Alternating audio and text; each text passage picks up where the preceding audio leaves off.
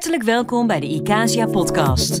Met verhalen en gesprekken over actuele onderwerpen en meer van A tot en met zorg.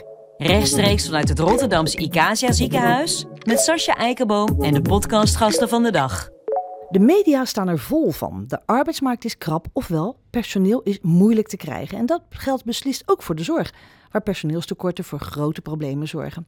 Ik praat erover met twee PNO-adviseurs van het ICASIA ziekenhuis. Edith Grotens en Esther Ernst. Welkom. Dankjewel. Dankjewel. Esther, allereerst, jullie werken beide als PNO-adviseurs in het ICASIA ziekenhuis. Wat houdt jullie werk zoal in?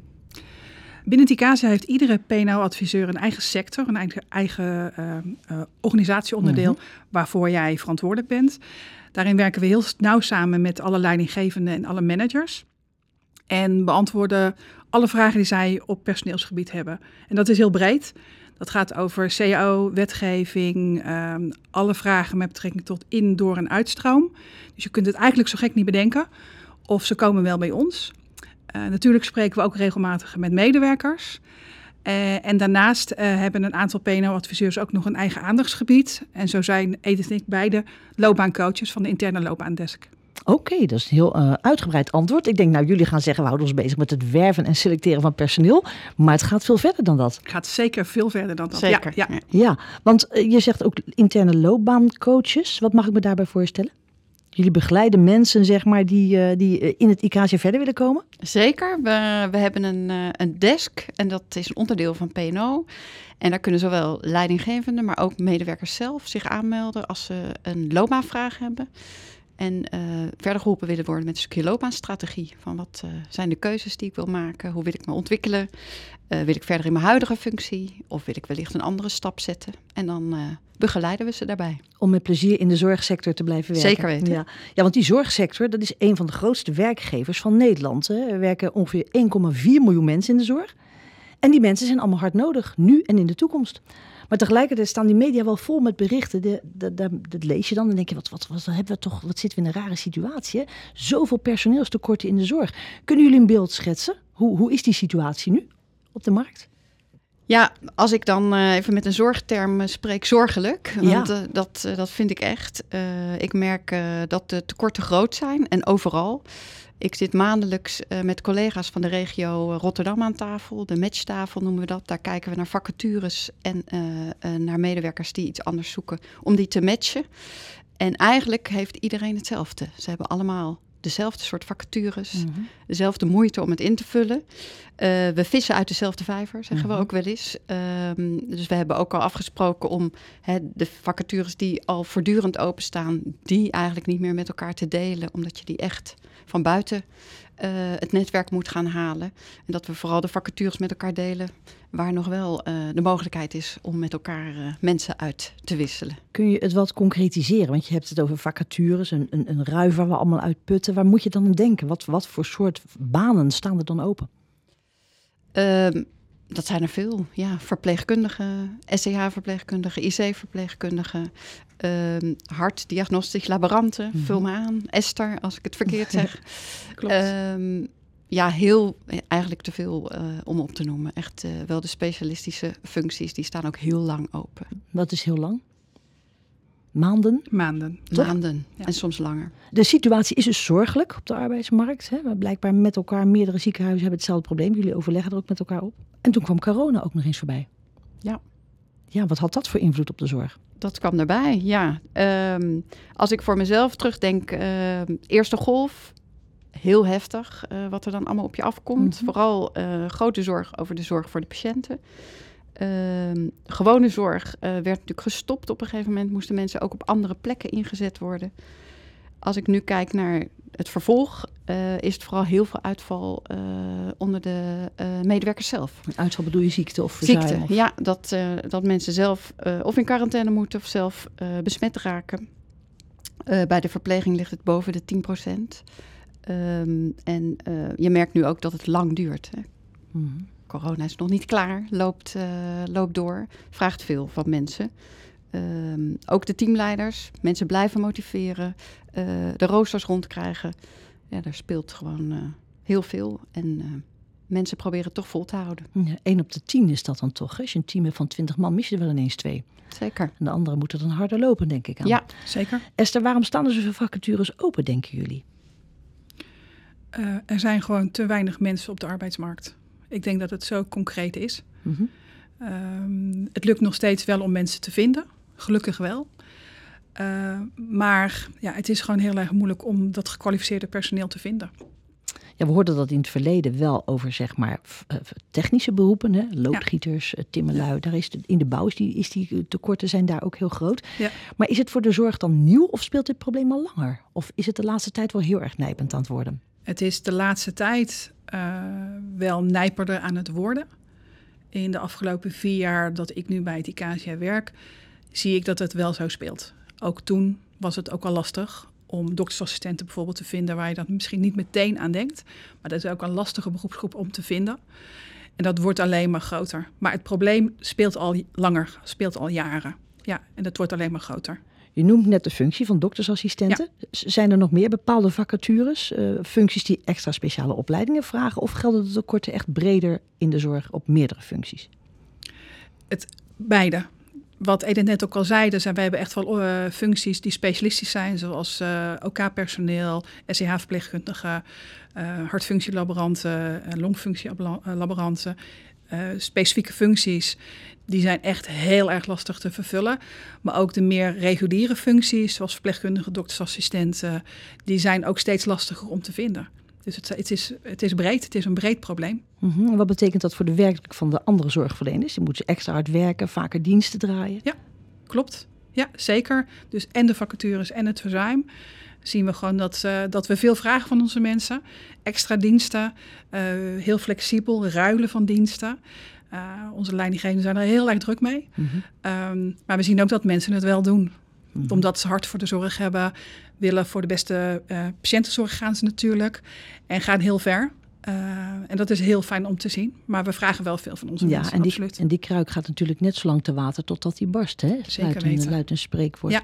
Um, Edith, volgens een rapport van de Raad Volksgezondheid en Samenleving... komt het personeelstekort in de zorg onder andere door het verlies aan werkplezier. Is het werk in de zorg niet leuk meer? Het werken in de zorg is nog heel leuk, ja. kan ik je zeggen. Um, ik vind het nog steeds leuk, maar ik merk ook dat de medewerkers om me heen het voor het grootste deel nog leuk vinden. Ze geven wel aan dat het werk verandert. Um, er is soms minder tijd uh, voor bepaalde zaken. Uh, er is meer digitalisering.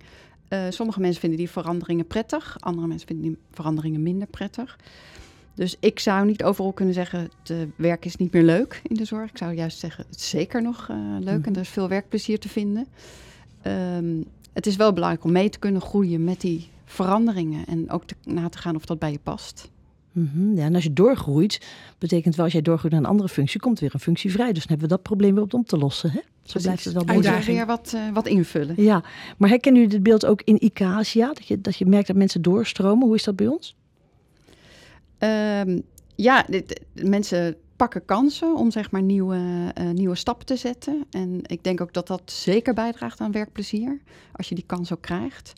Uh, vanuit de loopbaandesk proberen we dat echt te stimuleren, dat mensen intern ook door kunnen stromen en uh, kansen kunnen krijgen. En zien jullie ook waar de functies vrijkomen, dat je gericht mensen probeert om daar naartoe door zeker, te laten stromen? Zeker, ja. Wij krijgen als eerste te horen als er ergens een vacature komt.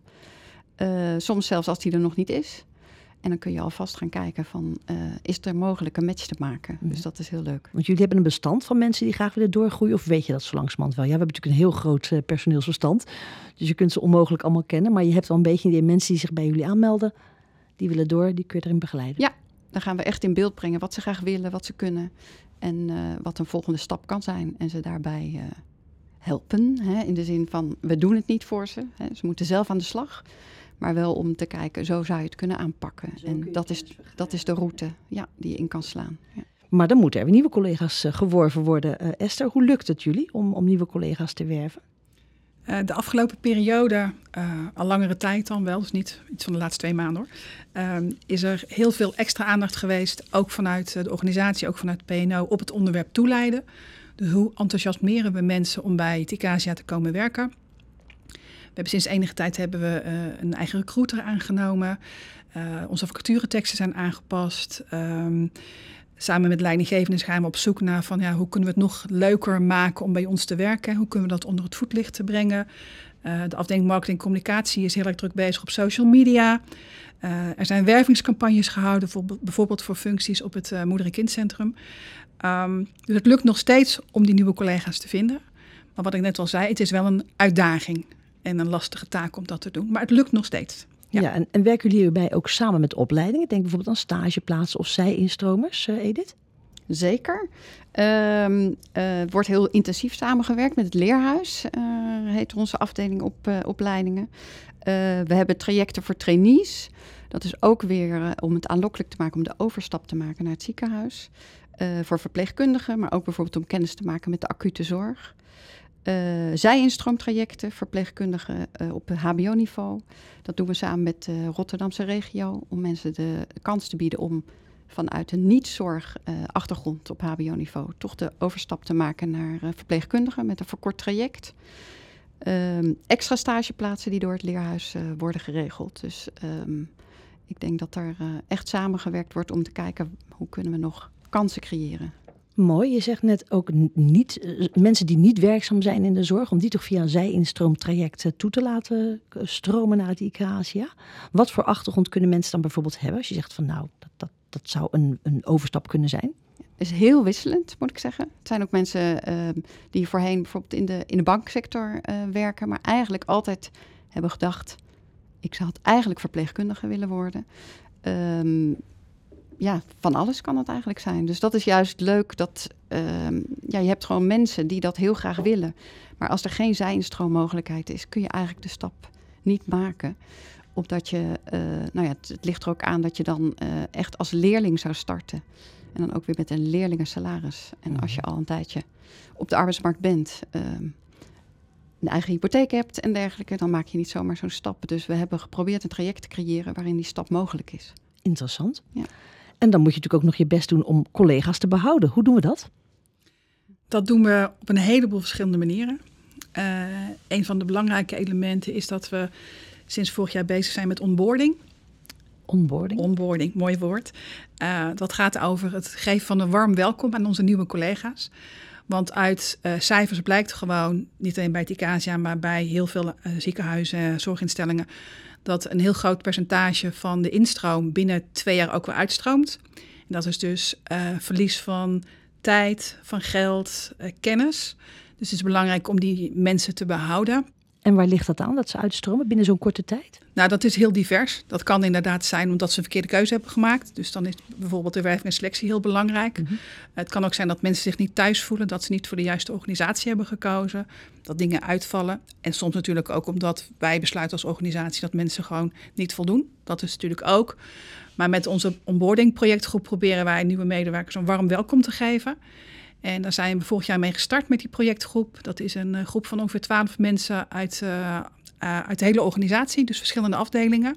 Ik mag daar projectleider van zijn, daar ben ik heel blij mee. En um, we willen daarmee aandacht geven aan die nieuwe medewerkers. En we hebben eerst de processen hebben we in kaart gebracht. Wat hebben we wat willen we veranderen?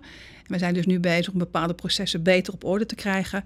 Maar ook uh, ja, fysieke uitingen. Zo zijn we dit jaar begonnen met de uitgifte van een welkomstpakket aan nieuwe medewerkers. En zo gaan we dit jaar daar verder mee, uh, mee aan de slag. En dat is heel erg leuk en dat geeft heel veel energie, ook binnen de organisatie. Omdat uh, ja, het leuk is om daarmee bezig te zijn, om deze mensen te behouden. Mooi. Ja. Maar dan zijn er ook de medewerkers die al wat jaren langer werken in het ziekenhuis. En die misschien ook op een bepaald punt komen dat ze denken, nou is dit het nou? Of ik ben nou zo moe, of ik zou wel heel iets anders willen. Die willen we natuurlijk ook in huis houden. Hoe doen we dat? Ja, dat is denk ik uh, net zo belangrijk, of misschien nog wel belangrijker, uh, om de mensen die we uh, bij ons hebben werken ook gezond en gemotiveerd aan het werk te houden. Mm -hmm. Dat is eigenlijk de mooie term duurzaam inzetbaarheid, um, waarin je natuurlijk aandacht geeft aan het behoud van mensen, maar ook de betrokkenheid, het werkplezier en de gezondheid. Uh, we proberen daar uh, concrete acties op te zetten. Uh, ik kan een voorbeeld geven. Voor, uh, wat betreft gezondheid hebben we een programma gedraaid dat heet Filias. konden 40 uh, uh, medewerkers meedoen, een aantal maanden lang, waarbij je gestimuleerd werd meer te bewegen, gezonder te eten, onderling contact had. nou ja, je kon recepten uitwisselen, maar je kon ook challengen om zoveel mogelijk stappen te zetten per dag. Heel leuk om te doen. Ehm, maar ook sportabonnementen die gefaciliteerd worden via de Fiscree-regeling. we hebben nu een vitaliteitskalender. Dat is eigenlijk dat we een jaar lang elke maand aandacht geven aan een vitaliteitsthema. Dat kan zijn werkstress, uh, bewegen, uh, gezond voor je loopbaan. Uh, eigenlijk alles wat met uh, vitaliteit te maken heeft. Dat brengen we luchtig onder de aandacht. Ook met het idee, we hoeven niet met een wijzend vingertje mm. iedereen erop te wijzen dat het hè, gezond bewegen belangrijk is. Dat weet eigenlijk iedereen wel. Maar hoe kun je er dan toch binnen de mogelijkheden die je hebt zelf mee aan de slag op een beetje een leuke manier? Uh, jaarlijks organiseren we de Sterk Hier Werkweek. Dat is in november. De laatste keer zelfs twee weken. Daar zitten workshops in over veerkracht, werkstress, uh, werk-privé-balans, uh, loopbaan en dergelijke. Alle elementen, die kunnen mensen volgen. Daar kunnen ze zich voor aanmelden. Geweldig. Allemaal handvaten, zeg maar. Ja. Om te zorgen dat je toch zo fit en met plezier mogelijk uh, je pensioengerechtigde leeftijd bereikt. Dat is het idee. Ja, dan, dan, geven we als organisatie heel veel mogelijkheden en support. Maar feitelijk moet je natuurlijk met elkaar op de afdeling moet je het toch doen, denk ik ook. Ja? Dus die spirit moet er toch zijn. Het gesprek tussen medewerker en leidinggevende is vaak uh, heel belangrijk. Want daarin merk je hoe iemand in zijn werk zit, hoe het gaat, hoe iemand functioneert. En vaak krijgen we via hen ook de signalen. Want wij kunnen niet met iedereen het gesprek aangaan. Daar hebben we toch echt heel hard uh, leidinggevende voor nodig. Je hebt je oren en ogen in het veld nodig. Ja. Duidelijk. Vroeger werd wel eens gezegd, het werk in de zorg is een roeping. Is dat nog steeds zo, Edith? Um, ja, wat denk je daarvan? Hè? Dat nou, is echt zo'n vraag. Ja. ik denk nog steeds dat het is eh, dat medewerkers ontzettend uh, intrinsiek, zeg maar echt vanuit hun hart gemotiveerd zijn. Mm -hmm. uh, als ik mensen spreek, dan hebben ze nog steeds een zorghart. Zo noem ik het altijd maar. Um, tegelijkertijd zie ik ook ambitie. Uh, mensen willen zich ontwikkelen, willen verder, uh, willen daarbij ook graag een passend salaris. Dus um, ik zou het zelf niet meer een roeping noemen, uh, maar meer dat mensen een hele bewuste keuze maken omdat ze heel graag voor anderen zorgen. Mm -hmm. Toch wel. Het is een roeping plus. Ja. Roeping plus met een paar voorwaarden erbij. Ja. Maar Esther, wat is dan weer nodig om mensen weer enthousiast te maken, echt voor dat werk in de zorg? Als je zegt, nou, die roeping is het dan nog wel een beetje, maar het moet toch net even iets meer zijn. Heeft dat dan toch alles te maken met de arbeidsvoorwaarden en de werksfeer? Dat zijn hele belangrijke elementen. Mm -hmm. uh, arbeidsvoorwaarden technisch hebben natuurlijk de CAO, uh, die heel bepalend is. Uh, werksfeer is heel belangrijk. Ik denk dat wie we zijn als ICASIA heel belangrijk is. Um, ik denk ook dat mensen nog steeds wel enthousiast zijn over het werk in de zorg. Um, dat corona het wel een beetje eng heeft gemaakt. Dat moet ik ook wel heel eerlijk zeggen. Dat zie je ook om je heen. Dat mensen misschien wat gaan twijfelen om in de zorg te gaan werken. Mensen die dat, hè, die roeping dan nog niet zo voelen. Wat, wat zeg je dan trouwens als mensen, als je dat merkt in een gesprek? Wat zeg je dan tegen mensen? Nou ja, het probeer je eerst te achterhalen waarom ze ja. dat dan vinden. En uiteindelijk dat we uh, gelukkig uh, heel veilig kunnen werken binnen mm. het ziekenhuis. En dat ze daar niet bang voor hoeven te zijn. En dat je dus, ja, ik denk, niet veel meer risico loopt dan dat je in de supermarkt uh, mm -hmm. werkt. Um, dus die angst kun je wegnemen? Die dan, angst kun je wegnemen. Tot op zekere hoogte. En ik denk gewoon dat, je, um, dat wij als zorgmedewerkers zelf gewoon enthousiast over ons beroep en onze organisatie kunnen zijn. En dat dat mensen enthousiasmeert. Mm -hmm. En wat maakt het Icasia ziekenhuis dan het ziekenhuis om te komen werken? Want er zijn er meer in de regio. Waarom moet je bij het Icasia zijn? Uh, ik denk ten eerste wat een hele belangrijke is, de kleinschaligheid. In verhouding zijn we klein. Uh, wat ik echt terughoor in uh, alle gesprekken is dat mensen elkaar kennen. Dat ze dat heel fijn vinden. Je groet elkaar en eigenlijk in de, uh, iedereen. Daardoor voel je je ook verbonden. Ehm, ik denk dat we dat ook weer uitstralen naar de patiënt. En die geven ook weer terug zich prettig te voelen hier, zich gezien uh, voelen.